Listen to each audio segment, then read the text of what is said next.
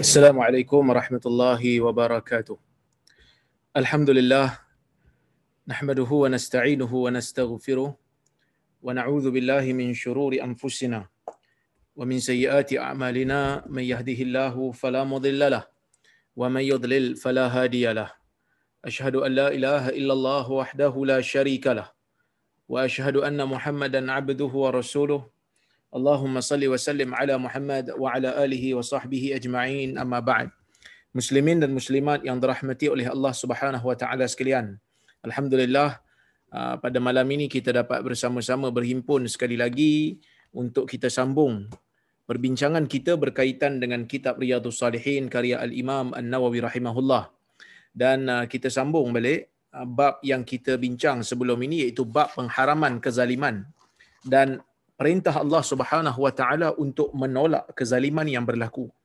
Dan insya-Allah hari ini kita akan bermula dengan hadis yang keenam dan juga hadis hadis yang keenam dalam bab ini dan hadis yang ke-210 di dalam keseluruhan kitab.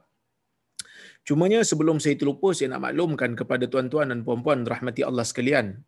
Insya-Allah pada hari 4 hari bulan 4 hari bulan Mac kita akan adakan ah, forum sekali lagi insya-Allah yang mana forum ini saya um, sedang susun bersama dengan Haji Shah Hakim dan juga Haji Hamid untuk kita buat tajuk uh, kaedah ataupun prinsip berinteraksi dengan hadis-hadis akhir zaman ataupun hari kiamat.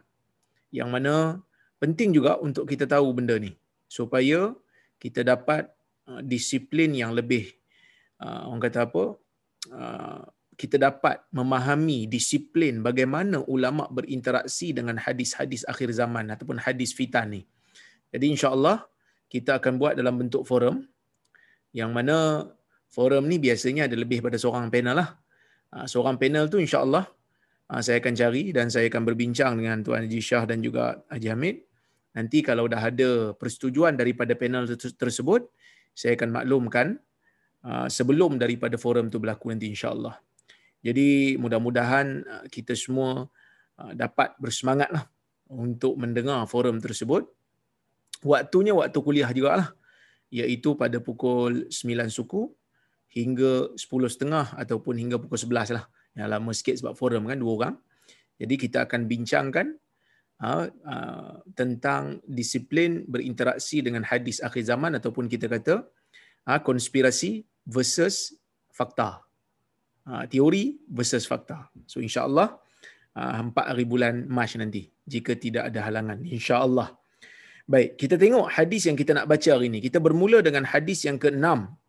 Wa an Muadz radhiyallahu anhu qal Ba'athani Rasulullah sallallahu alaihi wasallam faqal Innaka ta'ti qauman min ahli al-kitab فادعوهم إلى شهادة أن لا إله إلا الله وأني رسول الله.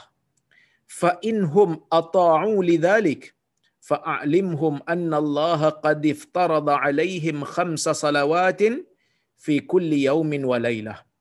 فإنهم أطاعوا لذلك فأعلمهم أن الله قد افترض عليهم صدقة تؤخذ من أغنيائهم فترد على فقرائهم. فإنهم أطاعوا لذلك فإياك وكرائم أموالهم فكراء فإنهم أطاعوا لذلك فإياك وكرائم أموالهم. واتق دعوة المظلوم فإنه ليس بينها وبين الله حجاب. متفق عليه. حديث riwayat al-Imam al-Bukhari dan Muslim di dalam sahihnya. Yang bermaksud daripada Muaz Muaz ni Muaz ibnu Jabal yang Nabi sallallahu alaihi wasallam puji dia. Ha, di dalam hadis yang lain Nabi kata a'lamukum bil halal wal haram Muaz. Atau kama qal Muaz merupakan di kalangan para sahabat Nabi sallallahu alaihi wasallam yang mempunyai pengetahuan yang sangat hebat. Ha, di kalangan sahabat ni dia yang paling hebat dalam bab halal dan haram. Dan Muaz ni ha, dia meninggal dunia disebabkan oleh kerana taun amwas. Bahkan ada riwayat Muaz ni memang doa pada Allah untuk dia ditimpa penyakit taun ni sebab taun ni kalau siapa yang kena dan meninggal dunia dia dikira sebagai syuhada ha, syahid akhirat. Ha, jadi sebab itu Muaz dia nak dapat kelebihan tu. Kalau kita baca riwayat-riwayat tuan-tuan waktu Muaz kena taun ni ramai juga sahabat yang kena bersama dengan Muaz. Antaranya Abu Ubaidah. Antaranya juga Syurahbil.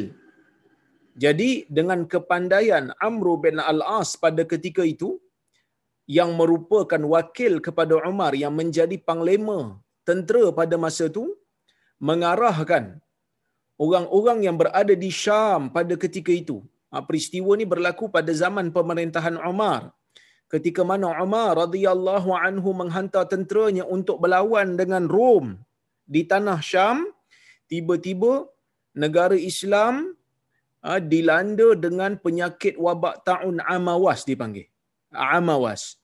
Yang mana tahun ini mengorbankan ramai orang sehinggalah apabila uh, tahun ini kena pada ramai sahabat Amr bin Al-As mengarahkan orang-orang yang berada di kawasan itu untuk pergi ke gunung-gunung untuk pergi bertebaran di bukit-bukit meninggalkan kawasan yang terkena taun tu. Ha, kerana kawasan itu telah tercemar. Kita semua tahulah. Plak ni, penyakit plak ni, taun ni, dia disebarkan dengan cecair badan. Jadi, bila kawasan tu telah tercemar, Amr bin Al-As mengarahkan mereka yang berada di dalam tentera Islam pada masa tu untuk mengasingkan diri di bukit-bukit. Mengasingkan diri di pergunungan-pergunungan supaya mereka dapat udara yang baru dan mereka tidak menjangkitkan orang lain. Jadi perbuatan Amr bin Al-As walaupun pada asalnya dibantah oleh Syurahbil. Nah, sahabat juga Syurahbil ni. Walaupun dibantah oleh Syurahbil tetapi akhirnya mereka patuh dan taat kerana ia adalah arahan pemimpin. Jadi alhamdulillah tindakan Amr bin Al-As membuahkan hasil. Akhirnya tahun ini berakhir dan ramai di kalangan tentera-tentera Islam ni berjaya diselamatkan daripada mati disebabkan ta'un. Walaupun begitu Abu Ubaidah tetap terkorban. Kerana apa? Waktu arahan Amr bin Al-As itu datang untuk mengasingkan diri, Abu Ubaidah dah terkena dah penyakit tu. Ha, Abu Ubaidah dah kena dah, Muaz dah kena dah, Syurahbil pun dah kena dah. Jadi, ha, ta'un ini merupakan salah satu daripada ha, ujian yang Allah Ta'ala berikan kepada tentera Islam. Ha, jadi sebab itu jangan terkejut. Hari ini orang nampak macam terkejut sangat. Ha, bila terkena ta'un ni, ha, mulalah nak tuduh orang tu lah konspirasi, orang ni lah konspirasi. Kita kata tak, ha, wabak zaman dulu lagi dahsyat. Ha, kerana wabak ni bukan semestinya konspirasi tuan-tuan. Dia berlaku sepanjang sejarah. Kalau kita tengok di zaman ha, di zaman-zaman silam, kurun ke-9, kurun ke-3, kurun ke-4, ada masjid di Andalusia, ha, di Andalus, di Spain yang ditutup disebabkan wabak yang terlalu kuat, ha, wabak yang terlalu dahsyat. Jadi ha, jangan kita menuduh orang tanpa sebab tanpa bukti. Dok kata orang ni plan apa semua. Kalau plan sekalipun, ia merupakan perkara yang kita mesti berlindung daripadanya kerana Allah Subhanahu wa taala menyebutkan wala tulqu bi aidikum ila tahlukah kamu jangan membinasakan ataupun mencampakkan diri kamu dalam kebinasaan. Ha, InsyaAllah esok tuan-tuan dan puan-puan, saya dapat jemputan ha, pergi ke TV Hijrah. InsyaAllah kita nak bincang tentang vaksin ha, dari sudut pandangan Islam. Ha, sebab apa bincang pasal vaksin ni? Sebab vaksin dah sampai negara kita. Vaksin tentang COVID. Ha, vaksin untuk COVID ni dah sampai negara kita. Jadi insya-Allah esok saya akan cuba huraikan bersama dengan Datuk Dr. Musa yang merupakan pakar rawatan kanak-kanak pediatrician daripada KPJ Damansara. Ha, jadi dia request saya lah untuk ha, berganding dengan dia. Saya berikan pandangan agama, dia berikan pandangan perubatan dan sains. Ha, jadi dia request saya nak jadi panel dengan dia. Saya pun terharu juga sebab kami digandingkan dalam satu wacana IQ sebelum ni. Dalam wacana IQ kita jemput dia. Ha, jadi mungkin dia dengar saya bercakap masa tu dia rasa macam sesuai kot dengan dia. Jadi dia minta TV Hijrah untuk panggil saya esok. InsyaAllah esok malam dalam program analisis. Ha, pukul 9 malam, ha, tuan-tuan boleh tengok ha, di kaca TV masing-masing live. InsyaAllah saya cuba membincangkan tentang isu vaksin ha, di dalam ataupun daripada kacamata Islam. Baik, ini Muaz ibnu Jabal. Kita kembali kepada hadis kita. Apa kata Muaz? Ba'athani Rasulullah sallallahu alaihi wasallam faqal. Nabi mengutuskan aku. Kata Muaz, Nabi sallallahu alaihi wasallam ataupun Rasulullah sallallahu alaihi wasallam mengutuskan aku kemudian Nabi berkata kepada aku innaka ta'ti qauman min ahlil kitab wahai Muaz sesungguhnya kamu akan pergi berjumpa dengan satu kaum daripada kalangan ahli kitab. Kamu nak jumpa ni dekat Yaman ni orang-orang Kristian. Kamu nak jumpa di Yaman ni mungkin orang-orang Yahudi juga. Yang mana mereka ni adalah orang-orang yang Allah Taala pernah berikan kepada mereka Alkitab. Mereka pernah membaca kisah-kisah Nabi yang Allah Ta'ala rakamkan di dalam kitab-kitab yang Allah Ta'ala berikan kepada mereka sebelum Al-Quran. Mereka membaca tentang sifat-sifat Allah Azza wa Jal yang mana sifat-sifat Allah ini diceritakan juga di dalam kitab selain daripada Al-Quran yang Allah Ta'ala turunkan sebelum daripada itu.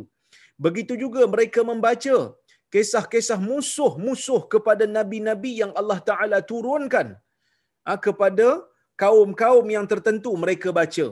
Dan mereka juga membaca kisah-kisah nabi. Ha? bukan kisah ciri-ciri nabi. Ciri-ciri nabi Muhammad sallallahu alaihi wasallam yang Allah taala rakamkan di dalam kitab yang ada di sisi mereka. Jadi orang-orang di Yaman ni ahli kitab. Siapa ahli kitab?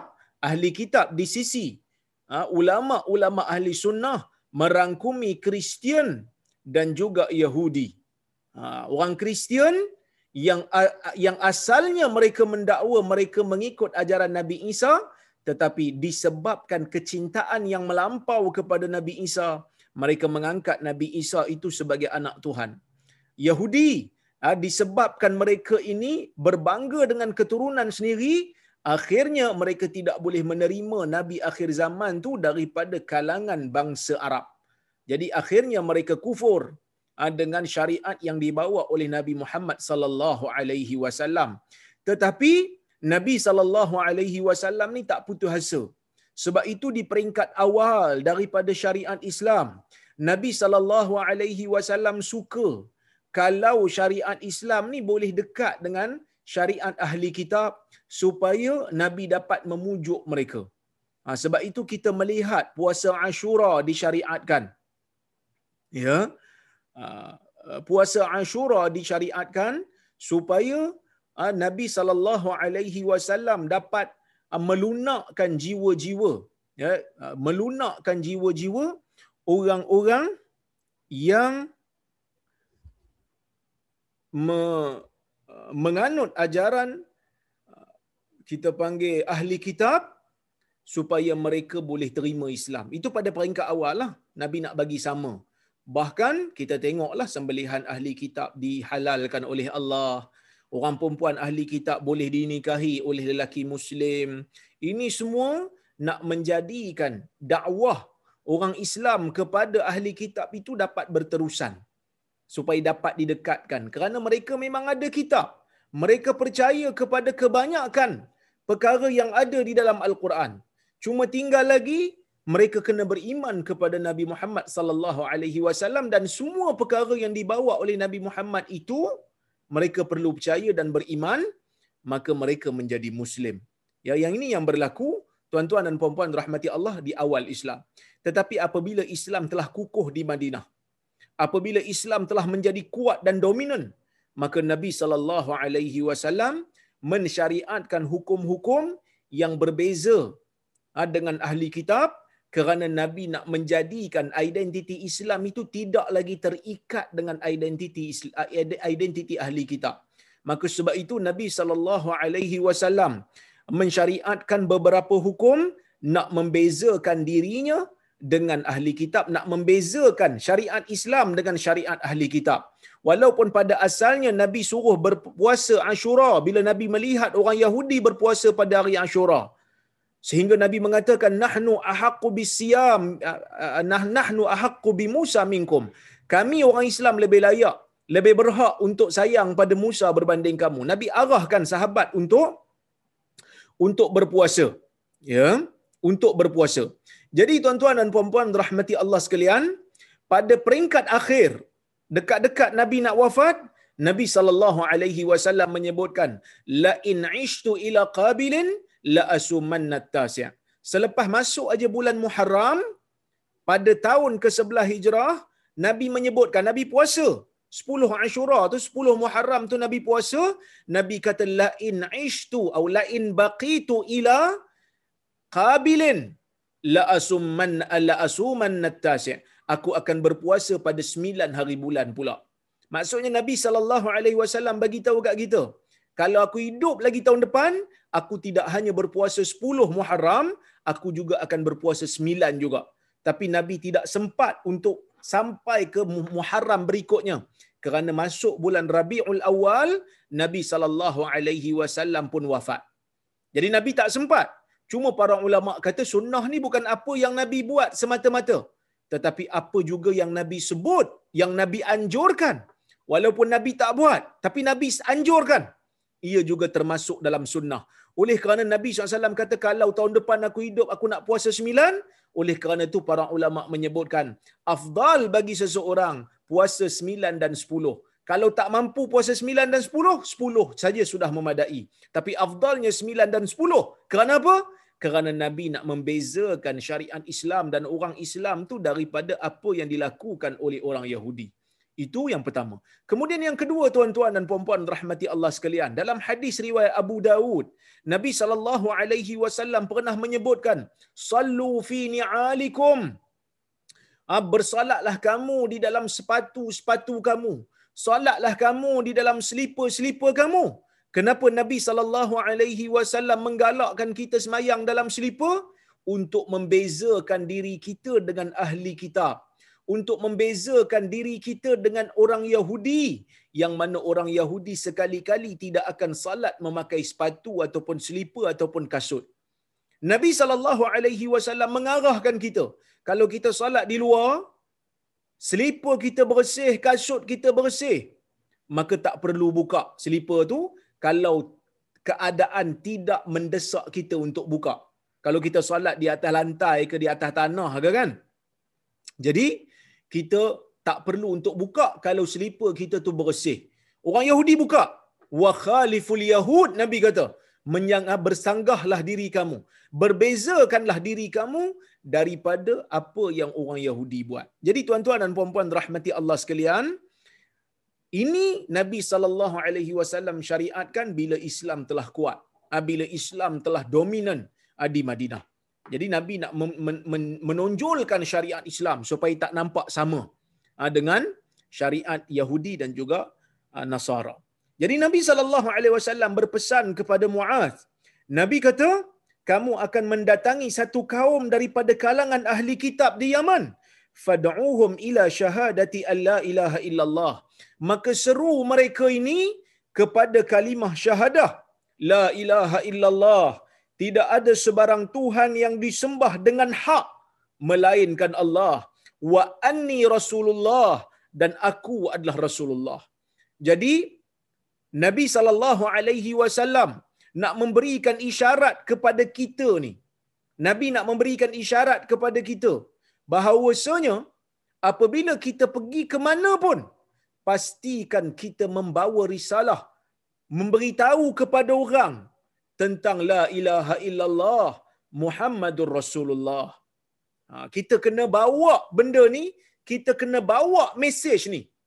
Dan kerajaan perlu untuk memikirkan bagaimana nak meluaskan dakwah di dalam negara. Ha, walaupun negara itu ada orang bukan Islam, walaupun di negara itu mungkin satu kawasan tu majoritinya bukan Islam, tetapi kerajaan kena fikir macam mana nak dakwah pada orang bukan Islam tu supaya mereka tahu apakah itu Islam, apakah itu kehindaan Islam, apakah itu kebenaran Islam. Mereka kena tahu. Dan tanggungjawab ini terletak di atas pemerintah. Kalau pemerintah tak buat, rakyat kena buat. Sebab tu saya kata, kerja amar ma'ruf nahi mungkar, dakwah orang masuk Islam ni fardu kifayah. Kalau semua orang tak buat, pakat berdosa semua. Ha, tapi mujurlah tuan-tuan NGO NGO dakwah ni ada dok buat kerja untuk kita mujur. Alhamdulillah pendakwah-pendakwah dok buat ajak orang masuk ke dalam Islam melakukan dialog, melakukan wacana, menyatakan tentang kebenaran Islam di hadapan penganut-penganut bukan Islam supaya mereka faham Islam tu macam mana. Dan nak isyaratkan juga sebelum nak ajar tentang hukum hakam, sebelum nak ajar tentang tanggungjawab fiqh, akidah kena bagi beres. Sebab kadang-kadang kita ni tuan-tuan, ah, kalau ah, kalau kita tengok dah silibus-silibus sekolah rendah umpamanya, kan? Kadang-kadang kita tengok penekanan lebih kepada fiqh. Dok hafal air mutlak, dok hafal najis mutawasitah. Bagus itu sebenarnya. Tapi tak fokus sangat pada akidah. Sepatutnya akidah tu lebih difokuskan berbanding fiqh. Fiqh fokus. Tapi akidah lebih utama. Tapi tuan-tuan dan puan-puan rahmati Allah sekalian, sebahagian daripada silibus di sekolah-sekolah agama, sebahagian daripada silibus di sekolah-sekolah agama, ada sebahagiannya yang silibusnya tuan-tuan dan puan-puan rahmati Allah sekalian, mengajar anak kita tentang akidah satu ha, dengan kaedah ataupun dengan metod yang anak kita pun tak faham sebenarnya. Ha, saya anak saya belajar sekolah petang agama ni, belajar akidah, akidah yang terkesan dengan falsafah. Allah itu ada, lawannya tak ada. Allah itu mendengar, lawannya pekak. Sebenarnya betul lah. Betul benda tu memang tak bukan tak salah benda tu. Allah itu berdiri dengan sendirinya. Allah itu berbeza dengan makhluknya. Itu semua betul. Tapi perbahasan itu terlalu bersifat falsafah. Sedangkan anak-anak kecil ni, dia tak perlu tahu sangat tentang lawan-lawan ni. Kerana fitrah manusia mengatakan Allah tu memang melihat, Allah maha mengetahui, Allah maha mendengar. Sepatutnya waktu kecil-kecil ni dipasakkan dengan tauhid.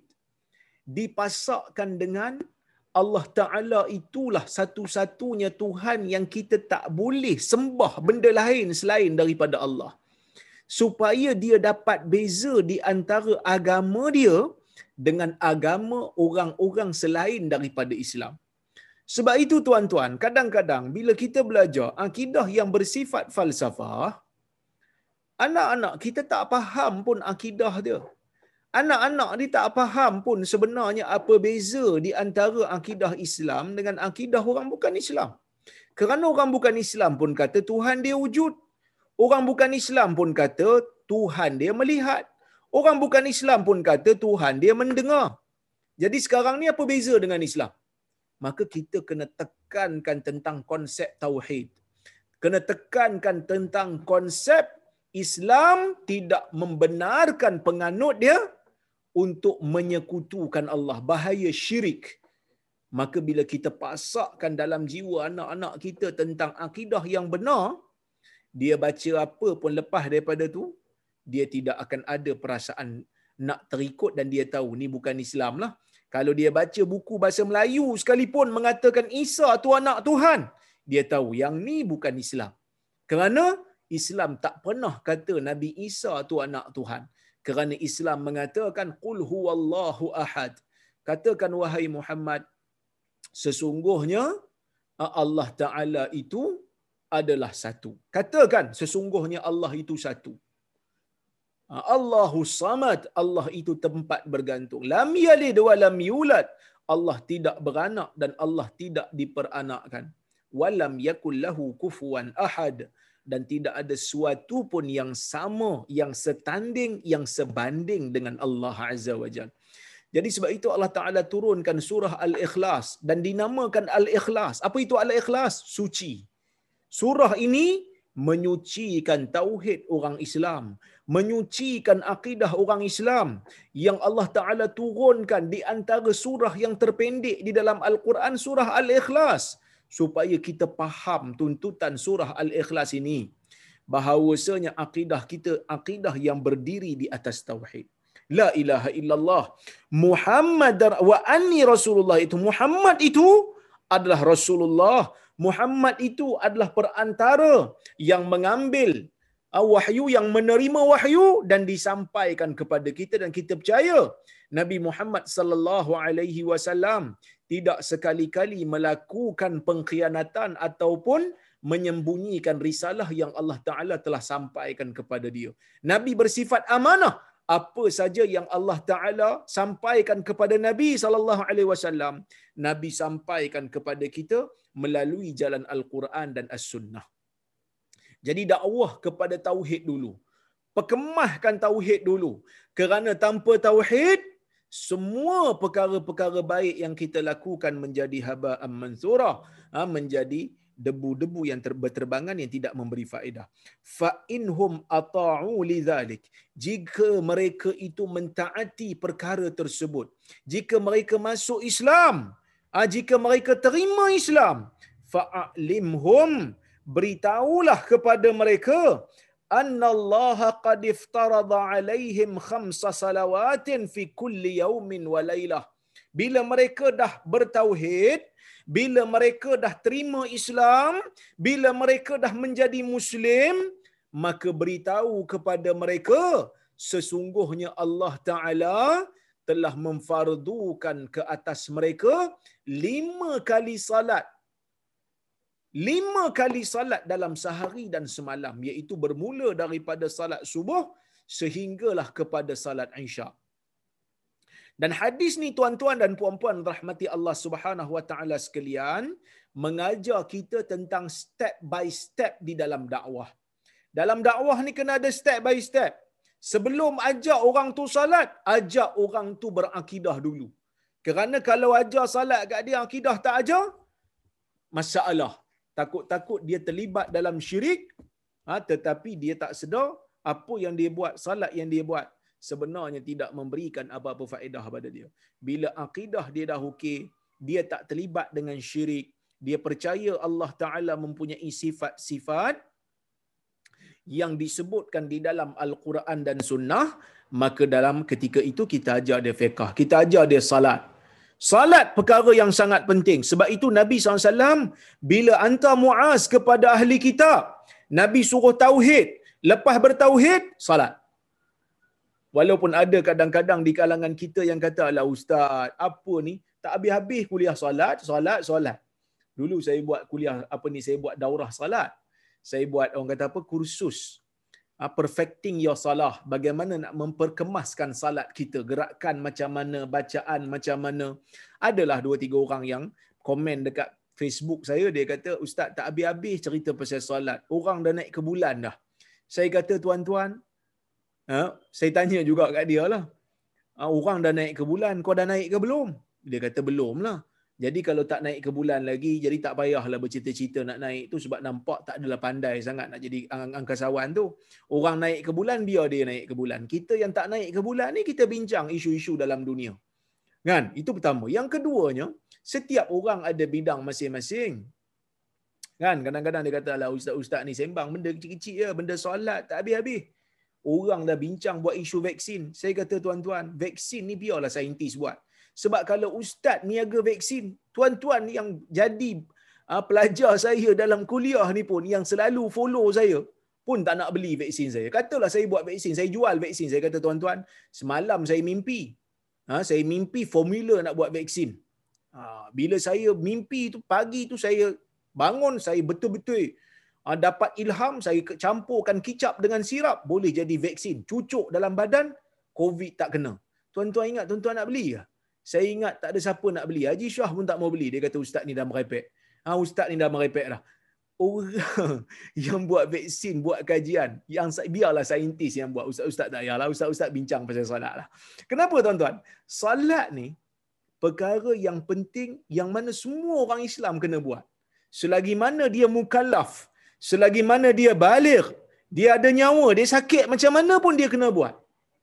Saya sebut ni kadang-kadang ada orang menganggap benda ni remeh. Salat ni benda yang tak penting. Ini adalah satu pemahaman yang salah. Dia dok fikir politik yang paling penting. Macam mana nak melaksanakan hudud, ah, yang tu penting. Saya kata tuan-tuan dan puan-puan rahmati Allah sekalian, pentadbiran politik Islam penting tetapi tak semua orang terlibat. Kalau semua nak jadi pemimpin, siapa nak jadi rakyat? Pemimpin ni bukan perlu ramai. Pemimpin tertinggi negara ni tak perlu ramai. Nak jadi menteri pun bukan semua rakyat yang ramai. Rakyat kena solat, pemimpin pun kena solat. Jadi sebab itu Nabi saw menekankan tentang isu salat selepas daripada akidah kerana setiap orang perlu untuk salat. Perlu tahu tentang hukum hakam salat. Yang mana ia merupakan salah satu daripada ibadat yang terbesar setelah daripada tauhid. Setelah tauhid datang, datangnya kefarduan salat. Dan tuan-tuan dan puan-puan rahmati Allah sekalian, hadis ni menjadi bukti kepada kita bahawasanya orang yang mengatakan solat witir itu wajib adalah pendapat yang tidak tepat. Kenapa tak tepat? Kerana Nabi sallallahu alaihi wasallam ketika menghantar Muaz ibnu Jabal ke Yaman, Nabi bagi tahu kepada Muaz, pertama ajak dia orang masuk Islam dulu bila mereka masuk Islam, ajar mereka salat lima waktu. Maksudnya apa? Maksudnya salat yang mereka perlu buat, yang tak boleh tinggal, yang kalau tinggal jadi berdosa, lima waktu saja. Kalaulah witir tu wajib, dah tentu Nabi saw sebut ada enam waktu. Dah tentu Nabi akan sebut enam waktu. Yang ni Nabi sebut lima. Bila sebut lima, maksudnya witir tak masuk. Mana mazhab yang kata witir ni wajib? Mazhab Hanafi. Hanafi mengatakan witir ini wajib. Kenapa wajib? Kerana Nabi sallallahu alaihi wasallam sangat-sangat jarang meninggalkan salat witir. Sebab itu mereka kata witir ni wajib. Cuma salat lima waktu jadi apa pada Hanafi? Salat lima waktu ni pada Hanafi menjadi fardu. Eh, kenapa beza fardu dengan wajib? Hanafi bezakan yang mana yang datang dalam Al-Quran ataupun hadis yang mutawatir, Hanafi panggil fardu. Fardu ni kalau ingkar. Fardu ni kalau bantah, jadi kafir. Mana-mana mana-mana kewajipan yang datang dengan hadis ahad, Hanafi kata wajib. Tinggal sama-sama berdosa. Cuma bezanya, mengingkari benda yang wajib, di sisi Hanafi, mengingkari benda yang wajib, ah, dikatakan tidak sampai kepada tahap kafir tetapi mengingkari perkara fardu jadi kafir. Manakala majoriti ulama selain daripada mazhab Hanafi mereka tidak membezakan di antara istilah fardu dan wajib. Kedua-duanya membawa makna yang sama. Jadi tuan-tuan dan puan-puan rahmati Allah sekalian hadis ni menjadi bukti yang menyokong mazhab majoriti ulama yang mengatakan witir itu bukanlah satu kewajipan kalau wajib, Nabi dah hajar dah kepada orang-orang di Yaman melalui perantaraan Mu'ad ibnu Jabal. Kerana dalam kaedah Islam, as-sukut fi ma'radil hajah la yajuz. Ha, kaedah fiqah menyebutkan, Nabi tidak boleh diam pada perkara yang diperlukan ha, kepada Nabi untuk cakap. Kalau benda tu Nabi perlu cakap, orang perlu tahu, Nabi tak boleh diam. Kerana Nabi tidak boleh mengkhianati risalah. Nabi sallallahu alaihi wasallam bersifat dengan sifat amanah. Jadi bila orang perlu tahu pada keadaan tu Nabi wajib bagi tahu. Perlu tahu waktu ni waktu yang perlu tahu sebab dia orang ni tak tahu langsung pasal Islam. Kalau benda tu wajib dah tentu Nabi bagi tahu. Tapi bila Nabi tak bagi tahu, ia menunjukkan solat witir adalah sunat semata-mata. Ya, tapi bukanlah makna bila kita kata sunat semata-mata tak perlu buat, buatlah. Siapa yang mampu buat, buat. Ya? Bahkan Nabi SAW sangat-sangat jarang meninggalkan solat witir. Fa inhum ata'u li zalik. Apabila mereka taat kepada perkara itu. Bila mereka terima, dah terima akidah, dah terima salat lima waktu sebagai kewajipan ke atas mereka, fa'alimhum anna Allah qad iftarada alaihim sadaqah.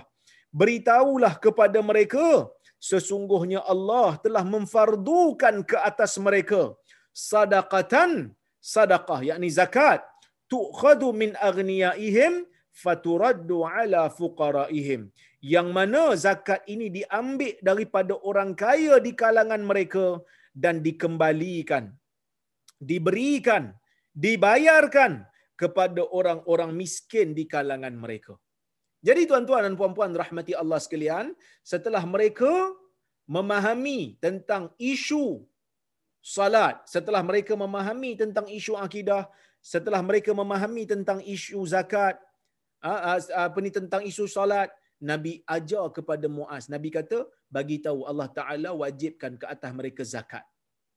Ha, wajibkan ke atas mereka zakat, jadi kena ambil zakat lah. So bila kena ambil zakat tuan-tuan, zakat ni diambil daripada orang kaya. Siapa orang kaya? Orang kaya ni orang yang ada nisab. Orang yang simpan harta yang mencukupi nisab. Jadi bila cukup nisab, cukup haul dia kena bayar yang mana bila ambil daripada orang kaya dikembalikan kepada fukara dikembalikan kepada orang miskin. Bila nabi kata min aghniyaihim faturaddu ala fuqaraihim. Diambil daripada orang kaya mereka dan dikembalikan kepada orang miskin mereka para ulama membuat kaedah. Zakat di mana? Ia dikutip dia dikembalikan kepada orang miskin yang berada di kawasan tersebut. Zakat tidak digalakkan dikutip di satu negara kemudian dipindahkan kepada negara tersebut. Sebab itu ada riwayat ah, ketika mana Umar bin Abdul Aziz menjadi pemimpin. Umar bin Abdul Aziz ni tuan-tuan dia memimpin tak lama pun. Tapi oleh kerana keadilan dia Allah Taala memberikan keistimewaan kepada Umar bin Abdul Aziz sehingga apabila dia memerintah Ha, apabila dia memerintah, dia uh, dapat mengagihkan kekayaan kepada rakyat dengan saksama dan adil sehingga tak ada orang miskin dah. Jadi bila zakat datang daripada negara luar, uh, bila zakat tu dikutip di negara luar nak diberikan kepada orang miskin di kawasan tu dah tak ada. Sebab tu mereka bawa kembali kepada Umar dan Umar tanya, kenapa bawa ke sini? Patutnya zakat di mana dikutip, di situlah kita. Kita bayar dia kata di tempat kami dah tak ada orang dah. Jadi sebab itu para ulama membuat kaedah. Selagi mana orang miskin ada di kawasan tersebut memerlukan maka lebih utama untuk kita ha, kembalikan zakat tersebut kepada orang miskin yang ada di situ. Kenapa? Kerana Islam nak ada interaksi di antara orang kaya dan orang miskin di kawasan tersebut. Orang kaya duduk di satu tempat. Di tempat tu ada orang miskin. Orang miskin duk tengok harta orang kaya. Duk tengok rumah orang kaya. Duk tengok belanja orang kaya. Duk tengok kesenangan orang kaya. Dia pun tengok, dia kata, ish kaya sungguh orang ni. Kaya sungguh orang yang duduk sebelah ah, kampung rumah aku ni. Dia duduk kampung sebelah, dia tengok orang kaya datang. Dia kata, kaya sungguh.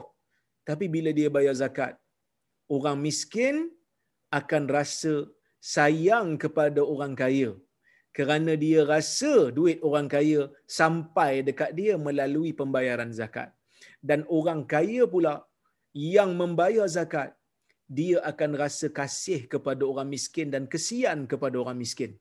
Ha, supaya ada interaksi berlaku di kalangan masyarakat. Kerana Allah Taala tidak hanya menyebutkan hablum minallah. Allah Taala tak menyebutkan hanya hubungan pertalian manusia dengan Allah. Tetapi Allah Taala juga menyebutkan tentang hablum minan nas pertalian manusia dengan manusia yang lain. Ha, sebab itu ya saya, saya semalam saya tengok ha, gambar yang dikongsikan oleh sahabat-sahabat saya ha, Kak Majini dan tim dia ha, bersama dengan lokal Ihsan pergi menyantuni ha, golongan-golongan miskin yang berada di Ah, tengah-tengah bandaraya, golongan gelandangan, golongan yang minta sedekah, beri makan kepada mereka. Ini merupakan salah satu daripada tuntutan agama. Yang mana Nabi sallallahu alaihi wasallam bila sampai saja ke Madinah, Nabi sallallahu alaihi wasallam menyebutkan tentang afshus salam wa at'imut ta'am. Nabi menyebutkan tentang sebarkan salam, sebarkan ucapan selamat sebarkan ucapan selamat sejahtera wa at'imu ta'am berikan makan. Beri makan kepada orang. Kerana Islam ini dia bersifat realistik agama yang bersifat realistik yang tidak hanya berdiri di atas teori khayalan tetapi Islam berdiri di atas realiti.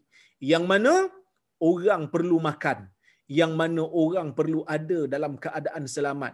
Negara kalau rakyatnya rasa tak selamat duduk dalam negara tu maka pemimpin dia fail lah. Maka pemimpin dia gagal. Kerana seseorang pemimpin yang berjaya dia mesti jadikan rakyat selamat. Rasa selamat duduk dalam negara. Ya? Duduk dalam negara tu rasa selamat. Ha, baru berjaya pemimpin tu. Dan duduk dalam negara tu cukup makan. Jadi macam mana nak bagi cukup makan? Allah taala jadikan di dalam poket orang kaya itu ada bahagian hak yang wajib untuk ditunaikan kepada orang miskin. Mungkin ada di kalangan kita yang berkata, "Eh kenapa pula aku yang cari duit ni, aku yang dapat dengan titik peluh aku, tiba-tiba nak kena bagi orang lain yang tak ada kena mengena?" Kita kata tuan-tuan dan puan-puan rahmati Allah sekalian, harta yang kita dapat ni kadang-kadang Allah Taala bagi lebih daripada apa yang kita usaha. Kalau nak kira usaha tuan-tuan, ada orang yang usaha lebih dahsyat daripada kita. Ada orang yang usahanya lebih dahsyat daripada usaha kita. Tapi dia tak dapat rezeki sebanyak kita. Dia tak dapat apa yang dikehendaki, tak cukup belanja dia, maka dia jadi orang miskin. Kita kadang-kadang usaha tidak sekuat orang lain. Sekadar tekan-tekan, tengok-tengok, dapat keuntungan. Ha, sekadar sembang pergi mesyuarat dua tiga kali, eh dapat elang mesyuarat. Yang kadang-kadang kita rasa Allah Ta'ala bagi lebih daripada apa yang kita impikan. Allah bagi lebih daripada kadar usaha kita. Maka sebab itu Allah memberikan ujian kepada orang kaya. Hartanya, sebahagian yang ada di dalam simpanannya itu adalah hak orang miskin. Sebab itu bila kita nak bayar zakat ni, dia tak boleh ada rasa kedekut. Kenapa tak boleh ada rasa kedekut? Kerana tu bukan hak kita, tu hak orang yang yang Allah Taala minta kita serahkan balik pada tuannya. Iaitulah asnaf. Maka kita bayar zakat. Bila bayar zakat ada interaksi. Ha, ada interaksi. Jadi bila kita berikan kepada orang miskin, orang miskin ucap terima kasih. Kita bertambah kasihan kepada orang miskin, orang miskin bertambah sayang kat kita. Tak adalah orang miskin rasa iri hati, rasa nak pecah rumah kita, rasa nak mencuri rumah kita sebab dia kata biarlah dia tambah kaya. Ya Allah kayakanlah dia lagi. Kerana dengan kekayaan dia tu dia bayar zakat dan zakat dia sampai ke tangan aku. Jadi tuan-tuan dan puan-puan rahmati Allah sekalian, inilah ah, falsafah di sebalik daripada pensyariatan zakat.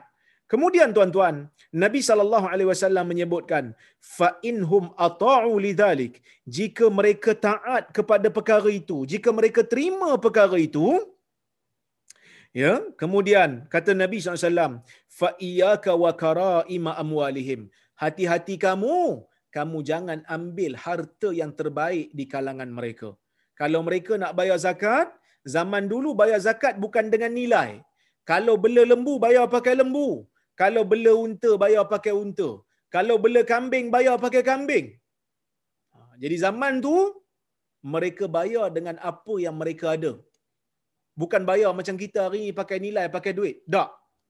Ya, yang kita hari ini ni ikut mazhab Hanafi yang mana ah, mazhab Hanafi saja yang membenarkan bayar zakat menggunakan nilai. Zaman dulu majoriti ulama tak bagi. Kenapa mereka tak bagi? Kerana mereka menganggap duit ni tidak memberikan manfaat banyak kepada orang miskin. Ialah zaman dulu duit ni duit emas dengan duit perak. Orang miskin duit emas dengan duit perak dia nak beli apa?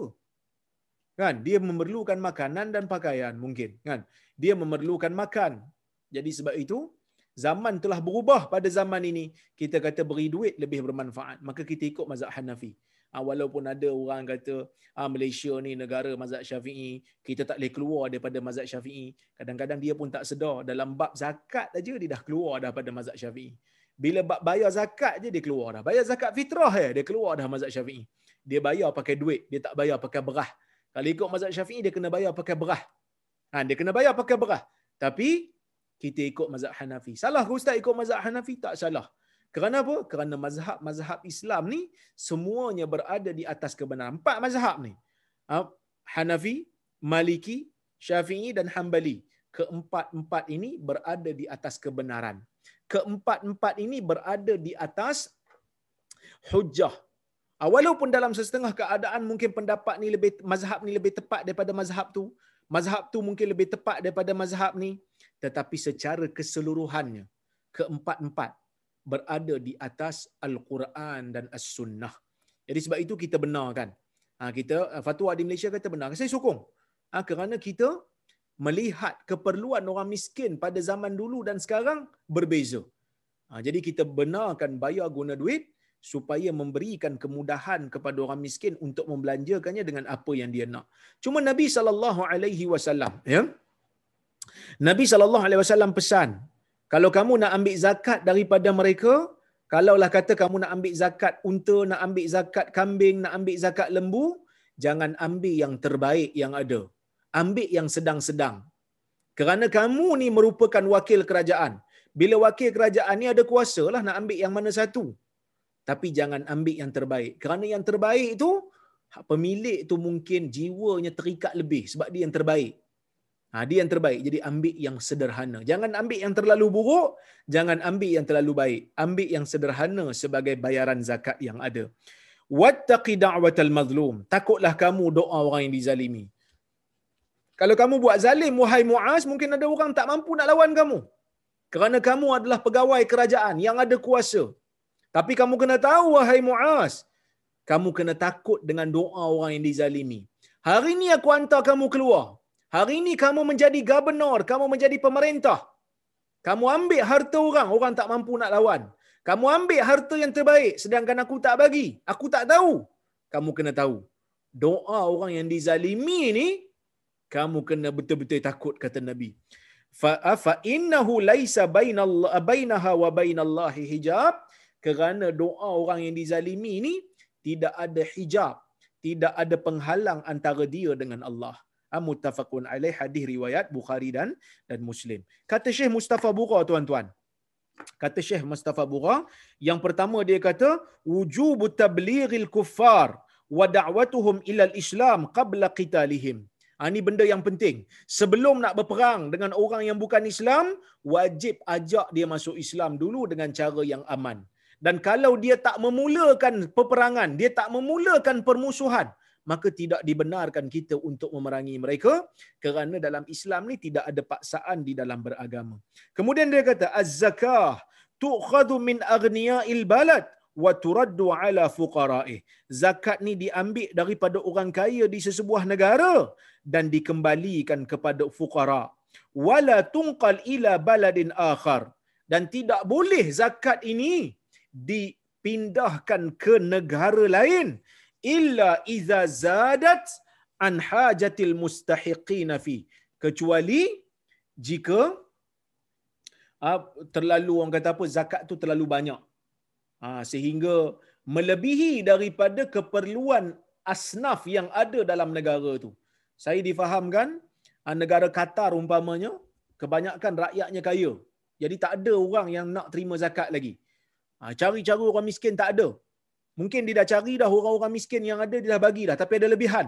Maka tidak menjadi masalah untuk dipindahkan ke negara orang Islam yang memerlukan. Ha, yang memerlukan. Jadi kalau ada uh, lagi orang di tempat tu yang memerlukan maka dia kena dahulukan orang tempatan ya wa kana fi ghairihi mustahiquna muhtajuna ilaiha dan di tempat lain ada orang yang yang yang yang berhak ah, yang yang apa yang memerlukan kepada zakat maka kita pindahkan. Tidak menjadi masalah. Laisa lil amil ay ya'khudha zakah min khiyari malil aghniya. Tidak boleh bagi amil yang dilantik oleh kerajaan untuk mengambil zakat daripada harta orang-orang kaya yang terbaik. Jangan ambil yang terbaik. Ambil yang biasa-biasa yang pertengahan. Ha, kerana yang terbaik ni orang kaya tu mungkin nak lagi ataupun mungkin dia nak makan yang tu ambil yang sederhana. Fa in fa'ala dhalika fa innahu zulm ha, kerana kalau dia ambil juga ha, itulah yang dipanggil sebagai kezaliman. Sebab tu nabi tutup hadis ni ha, pesanan kepada Muaz ni dengan takut doa orang yang dizalimi. Mungkin depan kita dia senyum tapi dia tak redha kita ambil yang terbaik harta yang dia ada. Dia takut mungkin. Tetapi kita telah melakukan kezaliman maka dia doa pada kita. Doa dia Allah Taala kabulkan Allah Taala tidak tidak tolak doa orang yang dizalimi ni. Walaupun dia pada diri dia jahat. Ha, doa orang yang dizalimi ni walaupun pada diri dia jahat tapi once dia dizalimi dia doa kepada Allah dengan bersungguh Allah Taala terima doa dia. Kerana zalim dia tu pada diri dia. Zalim orang kat dia tu zalim pada orang lain. Maksud zalim tu telah melampaui sehingga kena diri dia sendiri. Dia doa. Maka hati-hati ya? Al-hadru minadh zulum fa inna da'watal mazlum la turad. Dan hadis ni bagi tahu tentang amaran tentang kezaliman kerana doa orang yang dizalimi ni tak ditolak. Eh tuan-tuan dan puan-puan rahmati Allah sekalian saya nak tambah lagi faedah yang boleh kita ambil daripada hadis ni yang yang yang yang seterusnya. Daripada apa yang selain daripada apa yang disebutkan oleh Syekh Burang saya nak bagi tahu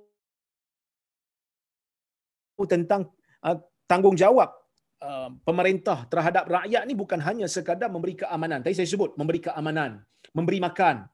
Tetapi rakyat tetapi kerajaan juga bertanggungjawab uh, mengambil harta daripada rakyat dan juga mengajar agama kepada rakyat. Ha, kita jangan takutlah negara ni negara orang Islam yang di Pertuan Agong pun Muslim. Raja-raja Melayu, sembilan orang tu pun Muslim. Jadi negara ini adalah negara Islam. Walaupun ada orang kata Malaysia bukan negara Islam. Saya kata tak, Malaysia negara Islam. Habis itu Ustaz, banyak benda tak ada yang perlu diperbaiki. Kita kata sebab tu kita perlu perbaiki. Sebab dia negara Islam. Kalau dia bukan negara Islam, kita tak tuntutlah dia buat benda-benda yang selari dengan Islam. Kita tak minta kerajaan Britain umpamanya untuk meninggikan syiar Islam kerana memang dia bukan negara Islam. Tapi bila Malaysia ni negara Islam, sebab tu kita minta diperbaiki sedikit demi sedikit. Kita minta buang benda-benda yang tak selari dengan syariat Islam sebab negara ni negara Islam. Jadi tuan-tuan, bab kutip zakat ni tak ada masalah. Negeri-negeri dah ada baitul mal. Mereka lah yang dilantik oleh waliul amr mereka lah yang dilantik oleh pemerintah umat Islam untuk menguruskan zakat. Ha, tetapi dalam bab pelaksanaan salat perlu diperkemaskan lagi. Maksudnya, kerajaan kena fikir macam mana nak jadikan rakyat dia bersalat. Kerajaan kena fikir macam mana nak jadikan rakyat dia ni tak tinggal salat. Ha, kerana di Malaysia ni peratusan orang yang tinggal salat tinggi tuan-tuan. Di kalangan orang Melayu, di kalangan orang Islam. Walaupun puasa mungkin kita boleh bangga, tapi dalam bab salat kita kena usaha banyak lagi. Sebab tu kena buat kursus salat. Sebab tu kena buat ceramah bangkitkan semangat orang untuk salat.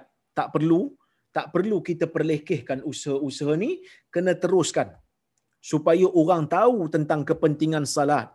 Supaya orang tahu tanggungjawab nak ajar salat ni bukan hanya terletak di bahu ustaz-ustaz ia juga terletak di bahu kerajaan. Sebab Nabi sallallahu alaihi wasallam pesan kepada Muaz setelah daripada ajar akidah, setelah promosi supaya orang tahu tentang Islam, ajar orang, ajar rakyat tentang salat, ajar rakyat tentang zakat. Ha, tapi zakat ni kita laju lah sikit sebab di komersial kan, ha, di korporat kan, maka orang kutip zakat ni laju. Agih ha, Alhamdulillah dengan kritikan, dengan teguran, dia lajulah. Ha, sekarang ni dah lajulah zakat. Eh? Diagihkan. Cuma solat ini perlu diperkemaskan lagi.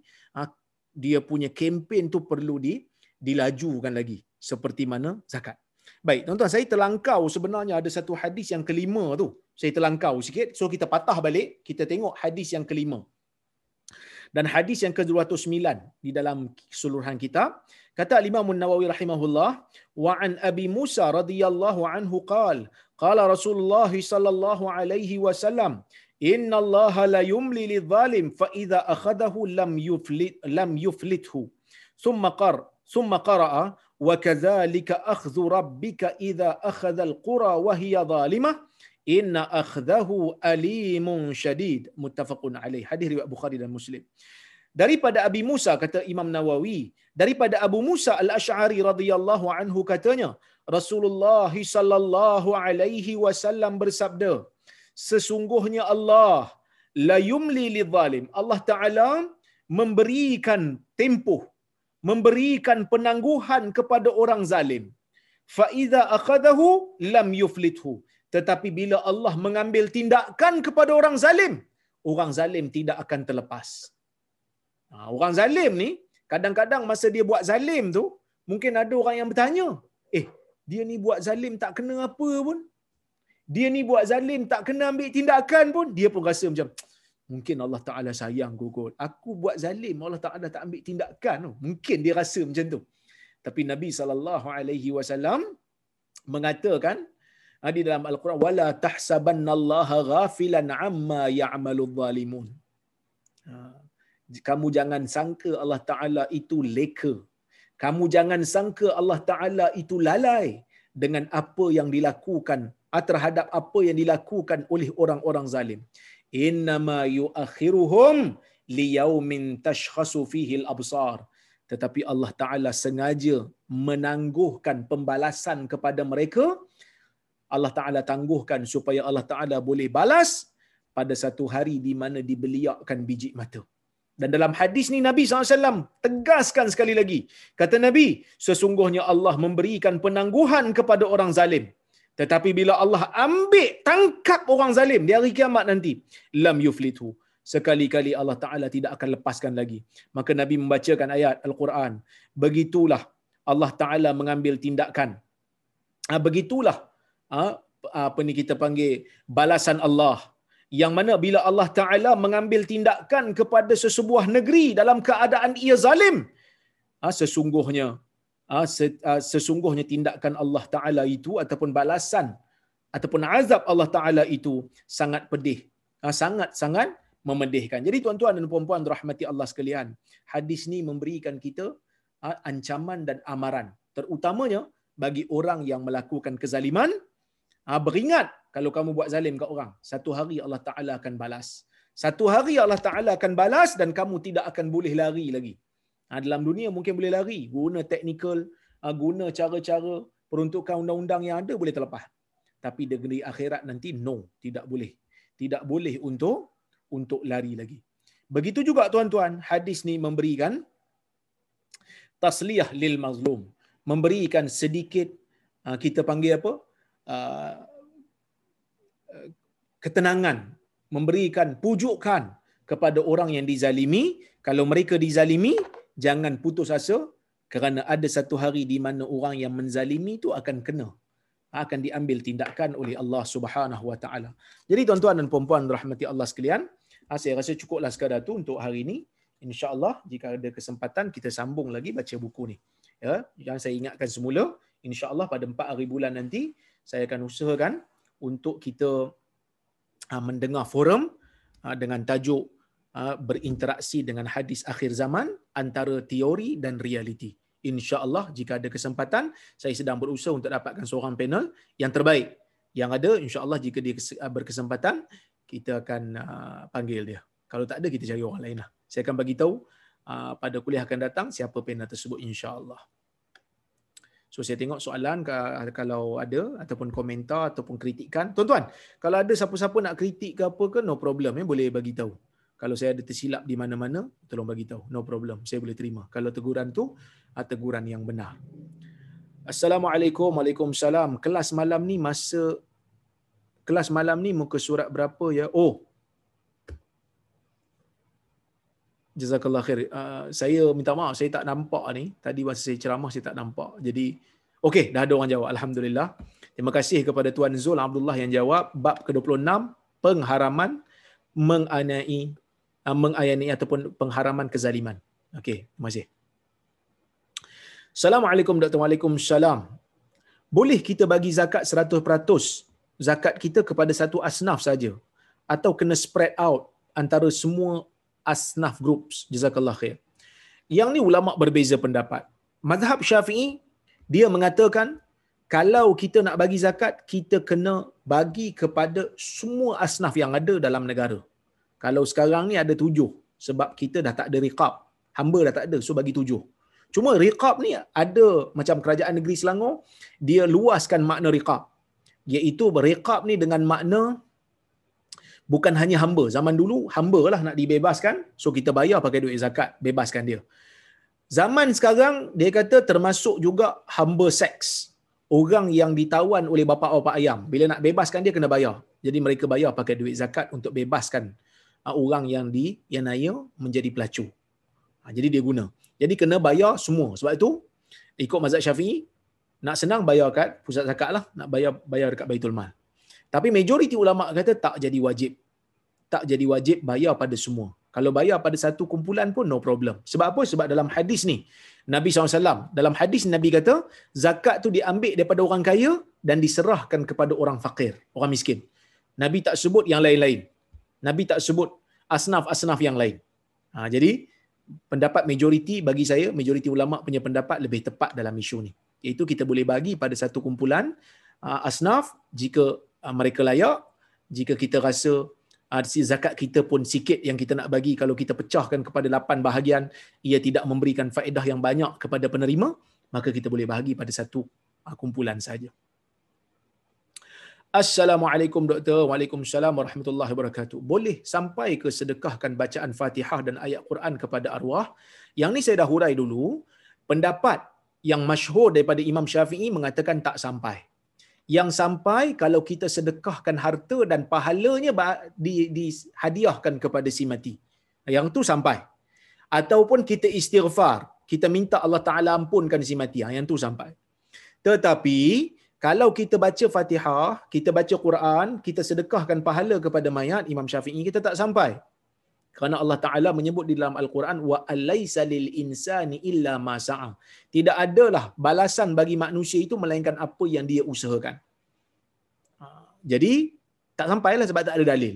Manakala mazhab Hambali kata baca Fatihah dan sedekah kan, pahalanya kepada mayat sampai. Hambali kata kerana mereka menggunakan kias mereka kiaskan hadis yang berkenaan dengan sedekah bagi pihak si mayat dengan bacaan Al-Quran. Jadi kalau ikut mendapat hambali, sampai. Wallahu alam. Tapi yang tak ada khilaf, sedekah, pahala bagi pada si mayat, ah, yang tu tak ada khilaf. Dan juga istighfar. Ya Allah ampunkan uh, si mati. Ya Allah ampunkan fulan bin fulan. Uh, yang tu sampai. Tidak ada khilaf. Okay? Assalamualaikum doktor. Waalaikumsalam. Kalau kita niat zakat tapi bagi dekat adik-beradik yang kurang senang atau pusat tahfiz, boleh ke ustaz? Ha, saya jawab dulu. Waalaikumsalam. Kalau zakat dia ada asnaf. Asnaf zakat ialah orang fakir, orang miskin dan termasuk dalam fisabilillah itu pembangunan Islam. Jadi tuan-tuan dan puan-puan rahmati Allah sekalian, kalau adik-beradik kita tu bukan di bawah tanggungan kita, kita tak jaga nafkah dia dia kerja dah tapi dia tak cukup duit. Maka boleh untuk kita berikan kepada adik-beradik. Yang tak boleh ni bagi zakat pada orang bawah nafkah kita. Contohnya bagi zakat pada anak sendiri. Sedangkan anak tu memang tanggungan kita. Bila kita bagi zakat pada anak yang berada di bawah nafkah kita seolah-olah kita bayar zakat pada diri sendiri. Sebab memang kita wajib jaga uh, bagi nafkah kat dia. Ha, itu tak boleh. Adik-beradik yang susah no problem. Tahfiz pun kalau memang berke, ber, uh, perlu untuk orang kata apa? Untuk uh, untuk belanja bagi pembangunan Islam maka dibenarkan. Ya Allah. Assalamualaikum Ustaz. Waalaikumsalam. Betul ke mazhab Hanafi tak makan udang? Betul. Mazhab Hanafi tidak makan udang dan semua haiwan-haiwan yang berada di dalam di dalam air kecuali ikan. Kerana di dalam hadis mereka kata Nabi mengecualikan ikan sahaja, yang lain tak ada. Habis itu kenapa uh, kita makan udang, sotong semua makan? Kerana kita menggunakan hadis Nabi SAW yang mana Nabi kata bila ditanya tentang air laut Nabi kata huwa tahuru ma'uhu al-hillu maitatuhu. Ya, air laut ini suci dan semua yang ada di dalam laut tu kalau bangkainya mati tanpa sembelih di dalam laut maka ia halal. Hanafi kata bangkai itu adalah ikan. Kerana ada dalam hadis yang lain Nabi kata ikan dan ikan dan belalang. Dua bangkai yang dihalalkan iaitu ikan dan belalang. Walaupun ada ulama berbeza pendapat tentang statusnya, ada yang kata itu adalah kalam sahabat bukan kalam Nabi. Tetapi pendapat yang tepat adalah pendapat majoriti ulama, semua haiwan yang berada di dalam laut boleh untuk dimakan selagi mana tidak memudaratkan.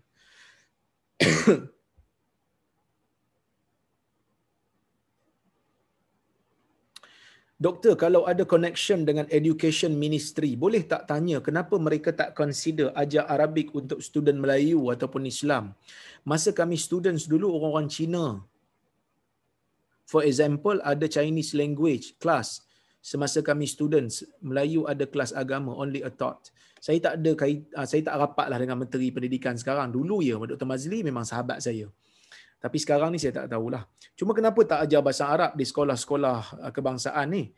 Wallahu alam saya tak tahu tapi berkemungkinan kerana mungkin bahasa Arab ni susah tuan-tuan.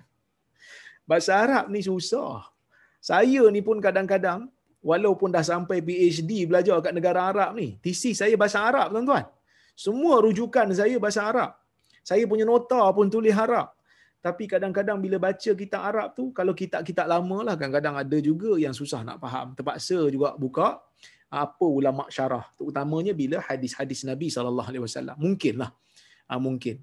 Tapi sekolah agama di Malaysia ni belajar bahasa Arab.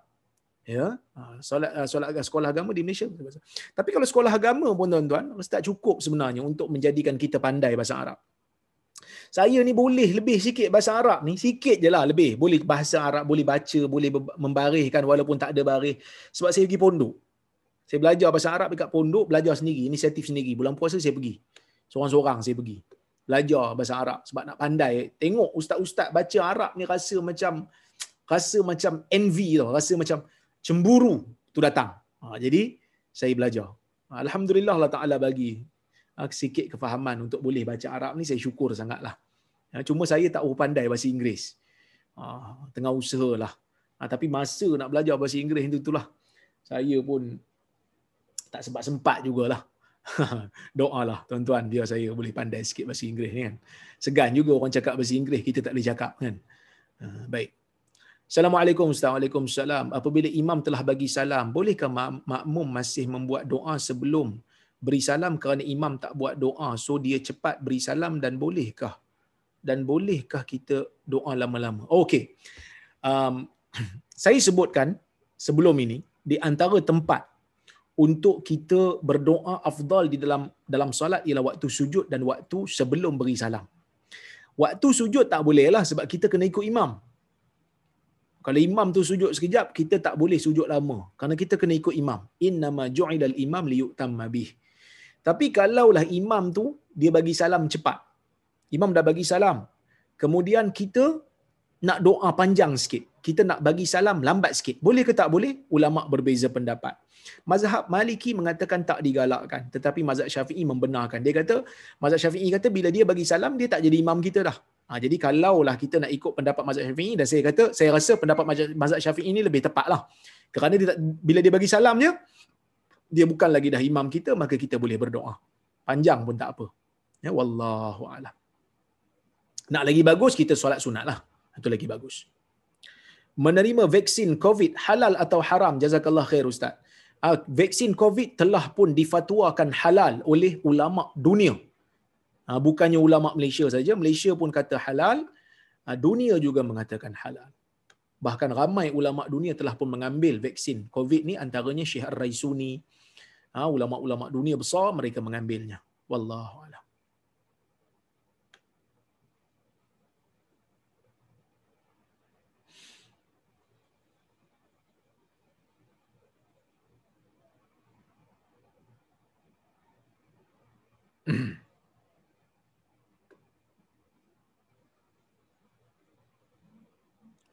Salam Ustaz. Waalaikumsalam. Dalam Quran kita dapati Allah murka, sayang, laknat dan lain-lain. Bukankah itu semua sifat-sifat manusia? Macam mana nak rationalize yang Allah tidak menyerupai manusia jika mempunyai sifat yang sama? Betul? Allah Ta'ala mempunyai sifat sayang. Allah mempunyai sifat rahmat. Allah mempunyai sifat laknat. Allah mempunyai sifat murka dan seumpamanya. Kita ni, seperti mana kita percaya Allah Ta'ala wujud tetapi tak sama Allah wujud dengan makhluk wujud macam itulah kita kena percaya Allah Taala tu ada sifat-sifat yang tu. Kenapa Allah Taala ni murka dia tak sama dengan murka makhluk? Kenapa kita percaya Allah Taala ni sayang dia tak sama macam sayang makhluk? Kerana kita pun tak pernah tengok Allah tu macam mana. Jadi confirm tak sama. Sayang kita dengan sayang binatang kepada anaknya tak sama. Kerana dua makhluk yang tak sama. Dah tentu tak sama. Apatah lagi Tuhan dengan makhluk? Lagilah tak sama Kan? Jadi bila kita tak pernah tengok Allah, macam mana kita nak membayangkan Allah tu macam mana? Allah mempunyai zat. Kita juga mempunyai zat. Adakah zat kita sama dengan zat Allah? Tak sama. Jadi kalau kita dok bayang Allah sama dengan makhluk, itu adalah bisikan syaitan, istighfar dan tinggalkan. Jangan fikir lagi kerana Allah tidak sama dengan makhluk. Wujud Allah, mendengar Allah, melihat Allah, semua itu tak sama dengan sifat yang ada pada makhluk walaupun sama dari sudut makna tetapi tak sama dari sudut hakikat.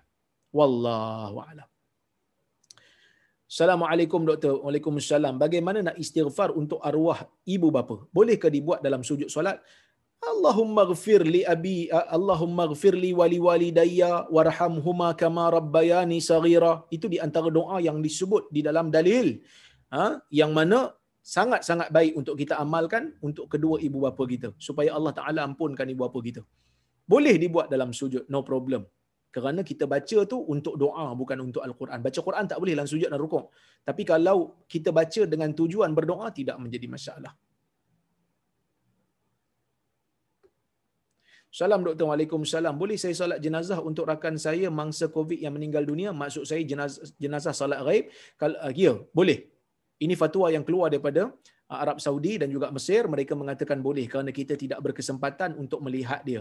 Tak dibenarkan untuk uh, berada di tanah perkuburan dan juga tak dibenarkan untuk mendekati jenazah dia. No problem.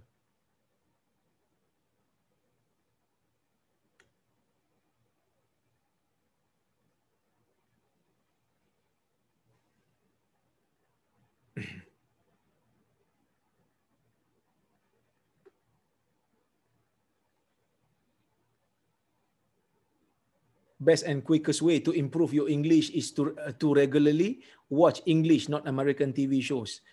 Ha, moga-moga saya ada saya moga-moga saya ada masa lah nak tengok TV. Sekarang ni saya rasa nak tengok TV pun tak ada masa tuan-tuan. Ha, InsyaAllah lepas ni ha, mungkin tuan-tuan dah rehat. Saya terpaksa lagi menyengkang kena sengkang mata untuk membaca soalan uh, jawapan-jawapan final pelajar. Sebab malam ni kena masuk markah. Lepas tu kena buat bajet untuk jabatan sebab esok nak kena hantar. Esok pula ada bengkel satu hari daripada pagi sampai ke petang. Uh, dan malam esok ada program TV uh, di TV Hijrah. Saya kena pergi ke Kuala Lumpur. Jadi saya tak tahulah bila masanya uh, sibuk uh, bila masanya saya tak sibuk. Mudah-mudahan lepas tiga tahun ni saya tak jadi ketua jabatan dah masa tu mungkin ada waktu lah nak tengok TV insyaAllah ya baik saya tengok kalau kalau ada soalan lagi.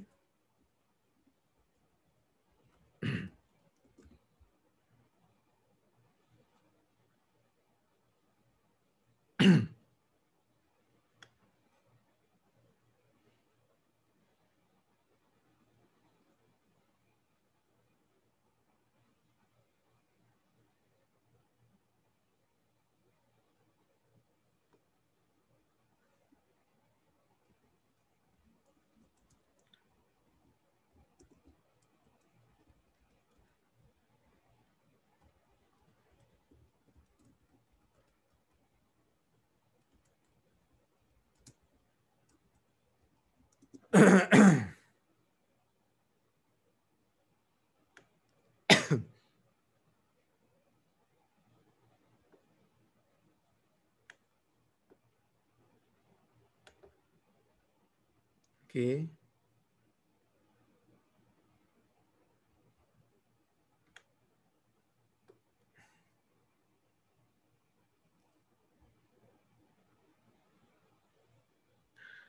Um, ini ada satu soalan mana tadi? Oh. Salam Dr. Waalaikumsalam. Ketika masbuk masuk rakaat kedua, apa apakah boleh baca doa iftitah pada rakaat tersebut atau dibaca di rakaat yang tertinggal setelah selesai, imam selesai? Doa iftitah adalah sunnah. Ini sepakat para ulama. Tapi kalau kita masuk waktu imam dah serakaat kedua dan imam sedang membaca Al-Fatihah ataupun surah, kita masuk maka dalam isu ni ulama berbeza pendapat. Sebahagian ulama kata disunatkan membaca doa iftitah. Ya. Ha, disunatkan membaca doa iftitah bagi orang yang masbuk rakaat kedua ni. Ha, sebab dia kata dia pun adalah makmum. Jadi makmum dia pun orang yang salat. Orang yang salat digalakkan membaca doa iftitah. Itu pendapat yang pertama. Ya. Baik. Pendapat yang kedua. Ya, pendapat yang kedua tapi uh, pendapat yang pertama ni dia kata dia baca doa iftitah selagi mana dia tidak uh, selagi mana dia percaya dia boleh menghabiskan Fatihah dia. Kalau dia percaya kalau dia baca iftitah tu dia tak sempat baca Fatihah dan imam rukuk maka dia tinggalkan iftitah dia terus baca Fatihah. Ya, manakala sebahagian ulama, ya, sebahagian ulama dia kata kalau imam ni, kalau makmum yang masbuk ni masuk dalam salat, imam sedang membaca, sama ada baca Fatihah kuat ataupun membaca surah ah, dia dia tidak membaca Fatihah dia tak membaca, dia tak makmum yang masuk tu tak perlu membaca ah, iftitah. Sebaliknya baca Fatihah dan mendengar bacaan imam. Kalau imam tengah baca Fatihah dia masuk dia tak payah baca iftitah dia terus dengar bacaan imam. Ini pendapat yang dipilih ya, oleh uh, Syekh Al-Uthaymin Ibn Al-Uthaymin dalam kitab dia Syarah Al-Mumti' Ha, dan saya cenderunglah pada pendapat ini kerana Nabi SAW menyebutkan dalam hadis riwayat Muslim Nabi kata idza qara'a fa ansitu. Bila imam uh, sedang membaca kamu diam, kamu dengar. Ha, okey, ini pendapat yang uh, tepat bagi saya lah. Tapi kalau nak baca pun ada mazhab Syafi'i dan sebahagian ulama Hambali membenarkan baca doa iftitah selagi mana uh, dia percaya dia boleh habiskan iftitah dan Fatihah waktu dia ni waktu dia berdiri tu. Wallahu alam. Jadi tuan-tuan dan puan-puan rahmati Allah sekalian, saya kira cukuplah sekadar tu untuk malam ini. Insya-Allah kita bertemu lagi pada masa-masa akan datang. Ya. Saya mohon maaf kalau terkasar bahasa, tersilap kata. Uh, terima kasih pada Haji Shah, terima kasih pada Haji Amir yang me, me, apa, menganjurkan majlis pada malam ini. Kita jumpa lagi pada masa akan datang. Aku qauli hadza wa astaghfirullahal azim li wa lakum. Wassalamualaikum warahmatullahi wabarakatuh. Waalaikumsalam. Waalaikumsalam, doktor. Thank you very much. Waalaikumsalam. Jazakallah, doktor. Jazakallah khairan. Terima kasih banyak. Selamat beristirahat. Assalamualaikum warahmatullahi wabarakatuh. Terima kasih, Ustaz. Sama. Terima kasih Ustaz. Assalamualaikum warahmatullahi wabarakatuh. Waalaikumsalam warahmatullahi wabarakatuh. Kasih Ustaz. Assalamualaikum. Waalaikumsalam warahmatullahi Assalamualaikum Ustaz. Good night. Waalaikumsalam. Jazakallah Ustaz. Assalamualaikum. Jazakallah khairan Ustaz. Terima kasih Ustaz. Terima kasih semua. Assalamualaikum. Waalaikumsalam. Jazakallah Ustaz. Assalamualaikum warahmatullahi Waalaikumsalam warahmatullahi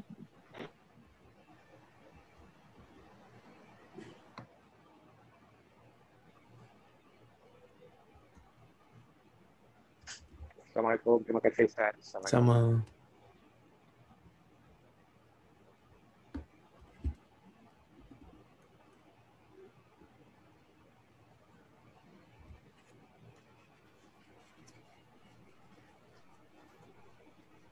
Assalamualaikum doktor.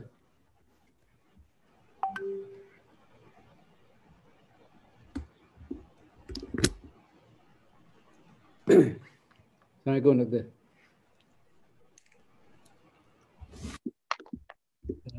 Oh doktor. Doktor.